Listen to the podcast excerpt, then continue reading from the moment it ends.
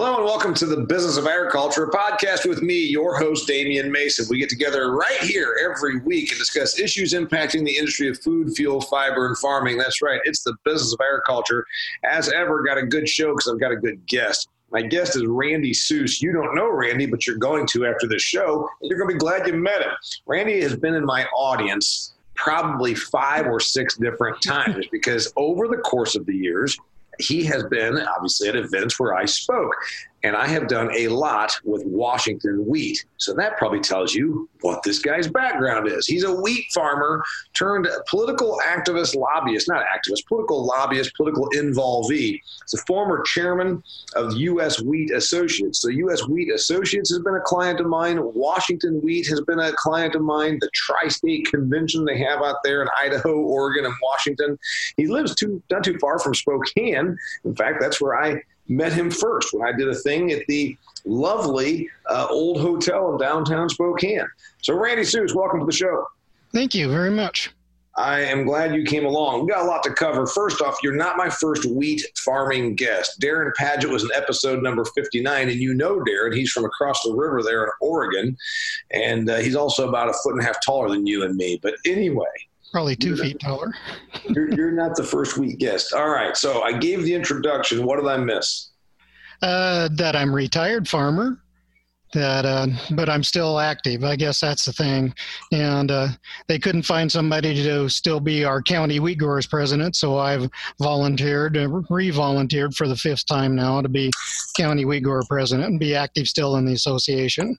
All right, so lots of stuff to cover. First off, they talk a lot in uh, ag circles about the aging American farmer. You know, that the average age is almost 60 right now, like 58 and a half or 59 and a quarter or something like that.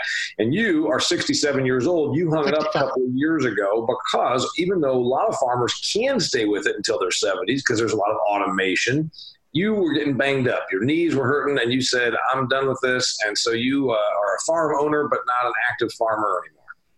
That is correct. Yep. I had put up with knee problems for a couple years and decided uh, life's too short to keep living like that. So you own the land. You're not too far from uh, you're not too far from Spokane, which is eastern Washington. A lot of people, uh, as I always say, when people think of these big western states, they think of Seattle or they think of Portland.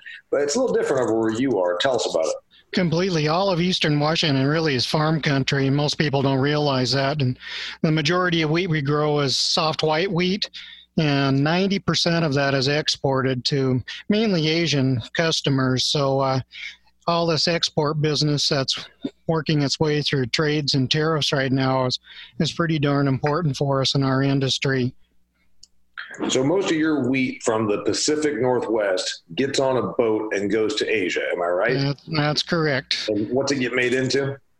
Most of it goes to cookies, crackers, cakes, pastries, and some noodle blends. We've lost out quite a bit on the noodle market to Australia, and we're hoping to recapture that with some new varieties that have been developed recently. Uh, so you uh, and we're going to cover a little bit about that in a minute. But uh, what else? Now you were the former chairman of U.S. Wheat Associates. What's that organization do? It's the international marketing arm of the wheat industry. So you you have your National Association of Wheat Growers that does the lobbying within the country, but U.S. Wheat is more concerned on the trade and marketing around the world and uh, to selling to our customers and keeping them happy. We actually don't sell a single bushel of wheat, but we promote the sale of that. And that's what I spent quite a few years, 11 years actually, doing. With U.S. Wheat Associates, it's the promotional arm. It's not the research arm. It's the promotion, and it's on the international side. Your that's job right. is to find markets to say, "Hey, you want U.S. wheat." Yep, and here's the reason why. And we bring them, we'll either go over to their country and visit with them, or we'll have them come to the United States and go to places like the Wheat Marketing Center where they can actually try out different kinds of our wheat and see how it performs when producing the thing, the products that they want. Okay, so you're you're you're kind of uh, you've been around, and you also were a pretty busy guy because you were still farming when you did the U.S. Wheat Associates gig. So uh, how many acres of how many acres were you farming? I farmed 1,350 acres. So when you look back at all the previous people that have probably been in U.S. wheat, most of them came from very large farms and they had lots of hired men. And that was not the case with me. I was a one man operation. When the tractor didn't move, nothing happened on my place. yeah, and so you can't grow wheat every year. You grow wheat where you live on a three-year rotation. You said that's right. Yeah, It depends on the higher rainfall areas. Is pretty much annual cropped, and you get out into the drier parts of the state, and it gets clear down to half and half. It'd be like half winter wheat and half summer fallow. Okay. So you could farm yours every year, and then every third year you put it in wheat. That's the years you actually made money, because the other two years you got well, you put a lesser crop out. Is that right? That's right. That is correct. And those crops were garbanzo beans and something else. And malting barley. Okay. So if you had malting contract, you actually made a little bit more money than just growing feed barley, but not a lot more. Got it. So chairman of the U.S. Wheat Associates for 13 years made you a politically active person, and you are uh, you're a kind of person that keeps up a lot. You you know you're one of those guys. You don't just hunker down and go out to the shop and work on your tractor. You're one of those guys that has always kept up with the global business of agriculture, which is why you've been involved, and you're still involved more so at the state and local level now. But before we get into that, you talked about trade. Your wheat goes overseas from that whole part of the world how important to the USA is wheat from the Pacific Northwest? Oh boy, that's that's a huge thing for us here in the Northwest. I mean, if we can't sell in Japan, you know, traditionally was our number one customer. They've actually fallen down to number two. Philippines is number one, we still have these trade issues with uh, Japan. We didn't sign the TPP. Uh, we're losing out on markets to Canada and Australia, two of our biggest competitors. You think Australia and Canada basically swooped in to fill the void that we yeah. would have uh, we would have had? Do you think TPP was the biggest mistake?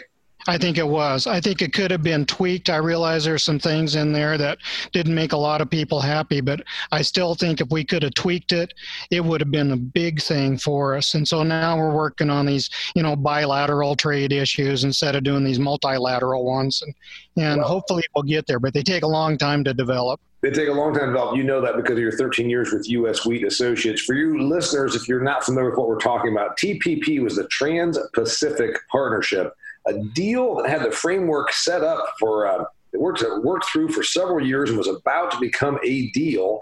And then both Hillary and Donald, when running for president in 2016, both said it was not a good deal for the United States and they would both pull us out. And honestly, agriculture probably took the biggest brunt on that because the reasons they pulled out were for protecting some other union jobs. Am I correct? It is correct. You know, and what the sad thing was, it was really looking when we look at our where our future of our market's going to be, it's going to be in southern Asia because those countries are finally developing their middle class and they're going to have more dollars to spend. And uh, that's where we really missed the boat on this whole thing because we already had Japan, Korea, Philippines, Taiwan already in, you know, in our basket already. Now, then it was going to be adding Vietnam and Indonesia and Malaysia, and those would have been so important to us for future marketing. Okay, so by and, and, now that's not a lot of population. I mean, is it really the end of the world? What are we talking about? 100 million people or so between uh, 300? Yeah, Indonesia is the fourth largest country in the world, so it's pretty significant when you add all those up. Really is more than you think. Indonesia is a little smaller than the U.S. Well, a couple hundred million, I think I read. Yeah, 200 yeah, U.S. would be yeah, is third. So we would have loved to sold wheat to those people. What else from where you are out there? What else happens? What else? What else happens in agriculture? Because Washington has a boatload of stuff from grapes to uh, apples to hops. Like ninety some percent of the hops grown in the United States are grown right there in, uh, isn't it Yakima? Yeah, that's really what hit us the hardest because Washington actually is the biggest trade dependent state in the nation. And so it wasn't just wheat industry that got affected by all this. It was everything else, you know, all all the different commodities and so it was it was really hard for us to, to bear. And now we're boy if we don't get something changed in a hurry farmers are really going to be hurting. Okay so you just said something. I want to make sure to clarify this for our listeners. You said washington's the most trade dependent state. Is that for everything or for agriculture?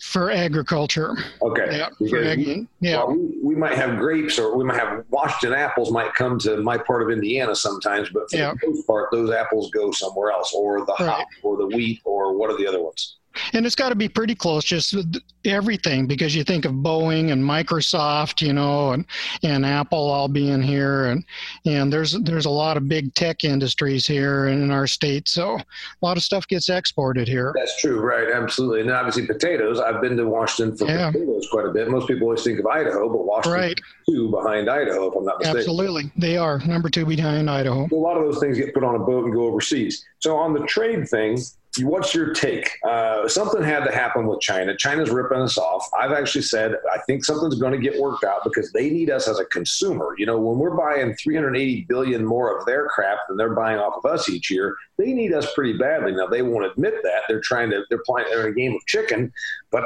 we needed to probably do something because of the intellectual property and the distortions. What's your take? I completely agree with that. The sad thing is, we've known this for China for forever. We've got these things in the wheat industry called tariff rate quotas. And this is through the World Trade Organization. All these countries have be, agreed to buy so much wheat from us, but duty free. And they went away from that. And so we had the right to sue these people in WTO, but it just takes forever. We've won a few trade cases against China, but uh, by and large, we, we're still missing out on, I think, being able, we should be suing a lot of countries under WTO, but WTO just doesn't have the teeth to enforce it, and it just takes forever. Uh, uh, to get something done through them may take five years. Okay, so so we've known this from China for a long time. You're a firm you're a firm believer that something needed to happen here, but you don't think that TPP was something we should have withdrawn. So we should have used TPP to our strength as a as a billy club on China and say we're going to trade with everybody else. By pulling out of that, it did kind of did kind of weaken our hand, so to speak. Absolutely, that was exactly what it did, and and what we were hoping to have happen. All right, political activism, if you will. Now, I'm not talking about marching down the street marching against Monsanto, but you've been active politically with wheat, and you've told us what you did. Uh, what do we all need to do in terms of our political involvement? Because I, I, have somebody on Facebook right now, some woman that leans really hard left, and so she's arguing with me, and she doesn't really understand agricultural economics because she's convinced the reason that soybean prices are low is because of um, of China and us having a trade spat. And I said, well, that that's that's hurt us, but also the market is set by supply, not just because of them putting a tariff on it what what do you see all of us needing to do besides try and educate people like her? Well, that, it's exactly that. But how do you educate people? I mean, our spokesman review newspaper doesn't even have anybody that covers ag issues anymore. So, how can you get that message out? We all know that we need to tell our story, but they just really don't care, it seems like, one way or another. Yeah, there's dead on. Well, and like I said, the misinformation. They, this particular individual took this as a reason to gripe about Donald Trump, and I, I didn't even start off that way. Simply saying uh, soybean prices aren't uh, where they are because of uh, trade spat. They're where they are because there's a boatload of soybeans. Right. What about wheat? Is there too much wheat? There's a lot of wheat in the world, and we're really losing out to, to big time to the Black Sea region. They're uh, producing more and more wheat than than ever before. I can remember 15 years ago, we sent a group over from the Washington Grain Commission, and they went over to that region, looked around, and they came back and said, "Be prepared." They're getting it figured out. They're finally doing research and development. They're working better crops with uh, as far as getting new varieties. So they've come a long ways. And we're talking about countries that end in stan. When you say Black Sea region, yep. like Kazakhstan, yep. Uzbekistan, yep. three other stands. Yep, yep. Russia, Ukraine. Yep, that yep. whole area. Boy, they're just they're producing a lot. And it's not we. The only thing we're hanging our head on right now in Washington is that we grow quality wheat, and so we ask a little bit more for it and Russia doesn't have the quality. And so when it comes to countries buying, when the only thing they care about is price, they get those those markets. What makes quality wheat? What's the difference between your wheat in the state of Washington and uh, wheat that comes out of Russia? Consistency. Not only do we have a consistent crop, we can't grow corn and soybeans here in Washington, so we grow wheat and we do a real good job at it. So if a customer is looking for a, a stable supply year after year, you're going to get it from our area. And also the quality then is back into the products that they make. So those cookies and crackers and maybe Japanese sponge cake that they're making. So uh, they it just it makes a good consistent product and they don't have to worry about tweaking their factories or tweaking their flour every single year. I understand now. So uh, dear listener, listening to the Business of Agriculture podcast, time for our little commercial break. And you're saying, Damian, you got a sponsor? Of course I have a sponsor. It's me, Damian Mason. You can find me at damianmason.com. You probably already have. And you know, I do speeches at agricultural events all over North America. So if you have a meeting coming up, whether it's in 2019 or even 2020, because we're starting to put things on the calendar, please call or email. My lovely wife, Lori, will set you up. also, if you are a business owner, and you are, a business person because you're listening to the Business of Ag podcast. Reminder that the Do Business Better, my new business book, came out April 2nd, and I want you to know about Do Business Better. Buy it. It makes a great gift for the business minded person in your life. Back to Randy Suess. Political involvement. You live in Washington.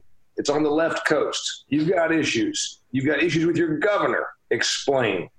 Well, one of the biggest ones right now, not only was the governor, but we also had a change in our state legislature where he, uh, the Democrats control both the House and the Senate. So pretty much anything that he wanted to get passed was passed this last legislative session. But since he's running, every about every five to ten years, they take a run at trying to take out the four dams on the Snake River and now that he's the environmental guy, they're working really hard on doing that. These they passed a study where they're going to take a look at. They're going to spend seven hundred fifty thousand dollars to see uh, what effect that will have on taking those dams out of the Snake River. Even though these are federal dams, and to add insult to injury, now they're not only tying it to the loss of salmon habitat, the Chinook salmon that are in those rivers, but now they're saying that the southern resident killer whales that are in the Puget Sound are being affected by our dams. Not the ones on the Columbia, only ones on the Snake, because they're keeping those Chinook from getting there, and that's their major source of food. But if you look at your geography map, you're going to realize that the Snake River is a long ways away from Puget Sound. That it, a lot of things just don't make an awful lot of sense. But we realize that you know no one, no one wants to lose these orcas, and the pod has like 75 orcas in it right now. It's not a very big pod, but they don't realize that there's other things going on. And, and one of them is that the Fraser River, which is in British Columbia, runs into the Puget Sound, doesn't have any dams on it, and they got a shortage of Chinook salmon in it too. So there's there's more things going on than just the dams causing these problems. Okay, so let's back up just for a second because you cover a lot of ground right there for our listeners that are not familiar with the Pacific Northwest or haven't kept up with the 23 current Democratic candidates for president. The Washington governor's last name is Inslee. Inslee. Jay Inslee. Yep he is one of the 23 people that has thrown their hat in the ring for the Democratic Party nomination to be president. He is. He wants to be known as the environmental president. Okay, so he's so doing everything for push, His whole push is environmentalism, and he's not really pulling very well at this moment. He's getting less than 1%, but he's probably hoping, if nothing else, maybe he ends up as the EPA administrator. Is that that's, a, that's what everybody says. Okay, so he's got, a, and of course, he's in a state that just absolutely hugs trees for a you know for a hobby. So he's thinking if I show the people of Washington how environmentally uh, you know in tune I am, it'll at least ensure that I can stay governor of Washington. Yeah, we hope not. okay, and also from a geographical standpoint, the Columbia River divides Washington from Oregon, right? That's right. Where's yep. the Snake River? The Snake River's on the southern side too. So it goes over and starts over in Idaho and, and runs on the southern boundary of, of Washington, runs into the Columbia River. So it, it does. It's got the four dams on it that produce electricity that 3,000 megawatts. People don't think it's a, it's a lot, but each one of those powers 300,000 homes. And uh, we just one of the things the legislature passed was we have to be completely green when it comes to electrical production by the year 2045. So that means no coal, and uh, it also means that you can't have any natural gas. So if we don't have these dams, where are we going to get this electricity? It's you know it's going to have to come from solar and wind and and they won't even talk nuclear anymore.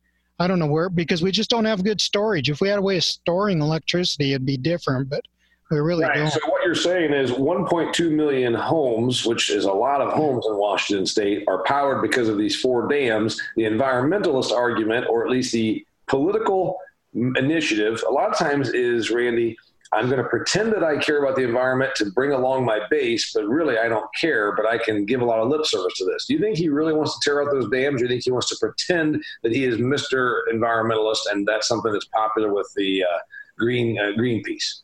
I think he wants to tear those dams out. Him and a lot of other people think that's going to solve a lot of problems they have, but they just don't look at all the other things, the effect it's going to have. You know, when that's that's how we get our wheat from our area barge down those rivers to Portland so it can be loaded on those export ships. And it's roads, rivers, rails. Well, if, if we were going to take those dams out, it would take an additional 135,000 semis to get that wheat down to, to Portland. And so then you're talking wear and tear on the roads. You're talking safety, a bigger carbon footprint. Well, I was going to say, from a standpoint of environmentalism, 135,000 annual semi trips from your part of the world to Portland, Oregon, it sounds like a, a pretty bad deal for the environment.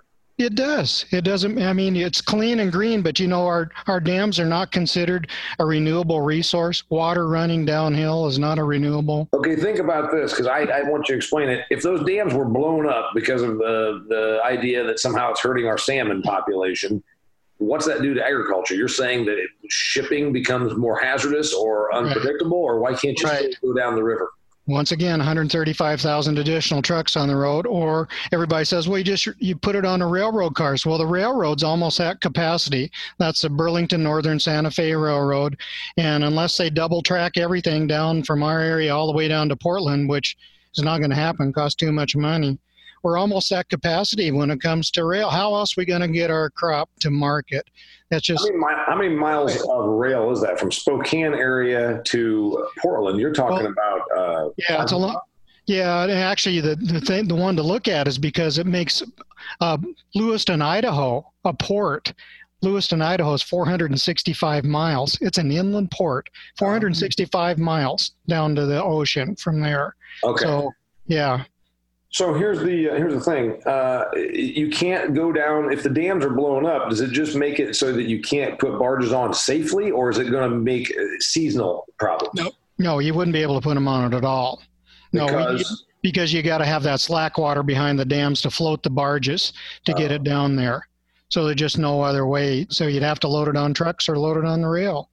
So those trucks would have to, where the export facilities are in Portland, you have to drive through downtown Portland traffic with a semi. Yeah, that's that's So that's going to be an issue. There's a lot of this we've seen, Randy, with politically motivated uh, moves disguised as environmentalism. Another one that happened, I read about. Your governor also was uh, preventing trains hauling coal from Wyoming to go through the state of Washington to get to the port. Yeah. Uh, that seems like a real good way to create a war with another state. Uh, and I don't know if I think the people in Wyoming are probably better armed than the people in Washington. But what, what do you say? Well, there's also another one besides that. Now, the oil that comes from the Bakken fields that's coming through Washington, it has a certain PSI level that that oil has to be at, and our state is going to demand that it be lower than the federal national average. And so then we're going to tick all those people off too. So it's just not the coal. But, uh, you know, they, they convince these people that these oil trains coming through here just explode all the time. And they do. They drive through right downtown Spokane, they right through the middle of it. And if they had a, a problem, it would be a disaster but they make it sound like this happens all the time and you know it just it just really doesn't yeah. So, what do you see? What do you see happening there? I mean, are we going to get to where then the state of Washington, uh, you can't drive through there uh, if you if you're hauling some fossil fuel? Makes you wonder. I mean, they tried to put in one of these coal export facilities on the coast, you know, because a lot of this coal is going to, to China. Right. It's not only our state, but lots of states are just saying we got to get out of the coal business anymore for producing electricity. So it's, I think it's who who knows where it's going to end up. speaking of political stuff, is this coming to the rest of America? You've been around this a long time. You were with U.S. Wheat Associates for 13 years. You you still involve yourself with the state of Washington Wheat Growers Association. You go to the Capitol in Olympia. What do you see? I see that we try to get people, we try to explain to them things that are happening, but you know, it's it's a real difficult thing. We're just so far removed from the farms anymore. People used to be just a couple of generations, now we're three or four generations. Just like that with the or trying to save the orcas, one of the biggest things people won't even talk about is pollution going into Puget Sound. You know that Victoria, British Columbia, dumps their raw sewage into Puget Sound and has been doing so. That's a city of 400,000 people. Been doing it for 100 years, and, yeah. and the raw sewage from a 400,000 person city is dumping into Puget Sound, but tearing out the dams uh, up where you are so we can't move wheat around yeah. Puget Sound. 26 and a half million gallons a day, 9.7 billion gallons a year of sewage going in there. And, and Seattle has plant failures where they dump 30 million gallons of sewage into the Puget Sound. And they say that these orcas aren't being affected by that. Well, I think they need to take a long look we see this all the time with agriculture. You know, if a if a hog if a hog facility has a boo boo because we get six inches of rain and uh, a manure lagoon uh, breaches, by God, it's an environmental catastrophe. But the town that uh, is, you know, upstream here, that uh, many of these towns in my part of the world, their sewage plants are right along the river, and almost it seems as though their infrastructure plan was uh, count on at least once per year where you get a goose drowner, and it just go ahead and purge the system. Yeah, is, well, there's there's four million people that live around Puget Sound, and you just think of the things like the the runoff from the highways, gas, oil, you know, antifreeze. You know, you got everything going in there. Brake dust is all running in there. Lawn lawn chemical. There's the yeah, lawn, lawn chemicals. Yeah. It's all going in there, and they they just don't take that into account. That it's it's the four dams that's causing the problem. I always thought that was an interesting deal on the opposite coast that um, in Chesapeake Bay was was struggling for a long time uh, from a standpoint of its health, and it was blamed on the chicken operations in Maryland. And there might be something to that, but nobody ever thought about all those suburban homes that have uh, have ChemLawn come out or TruGreen come out and spray their yard with chemical fertilizer, chemical herbicide, et cetera, et cetera, on slopes that slope into the Puget into the Chesapeake Bay. Uh, so as usual, agriculture becomes the easy enemy because we're completely outnumbered. Right. So right. we see this happening in the rest? Of, you know, is this coming to the rest of us? We always say what starts on the coast ends up here in Indiana eventually.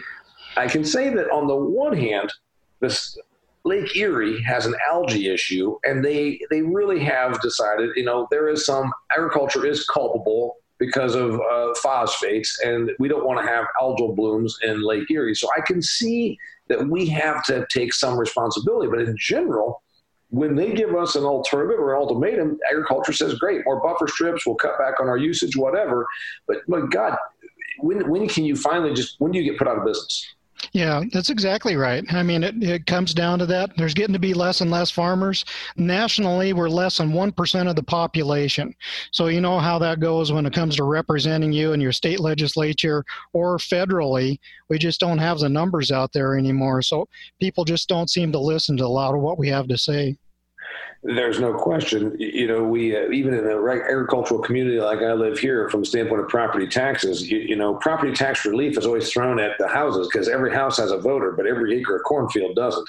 And right. So, so, people can say, yeah, but you know, they don't really value your acre of farm ground uh, as, as a real value. I said, well, what difference does it make? It still takes a crap load of my uh, yeah property tax dollars. And you know that acre of corn has never needed a school or a fire department ever in its entire existence, but your house did and your kid did. Well, there's there's advertisements that have come on TV when we're talking about these dams that have just been outrageous, and and one shows a couple of goldfish in a blender, and then they turn the blender on. and so you, you get that visual impact, and yet the reality is these these turbines only turn uh, about one one revolution a second so 60 rpm so they're really slow they're blunt ended they don't have sharp edges on them they, these things are all fish friendly there's there's so many things that we've done to help these salmon 97% success rate over each dam as those smolt are coming down. Is there, is there any indication that the salmon are, are worse in the Snake River? Or you said that they're not, so it's kind of a moot point, isn't it? It doesn't, it doesn't matter. Facts don't matter. It's an the facts don't matter. It's it's cyclical things. You know, things like ocean conditions really make a big difference. And we get El Nino and La Nina that changes these temperatures. They don't always come back in the big numbers, but they try to say, well, 200 years ago we had this many fish. Well, I'm sorry, they don't know how many fish we no, had. Who, who, was there to count the fish? Yeah, that's right.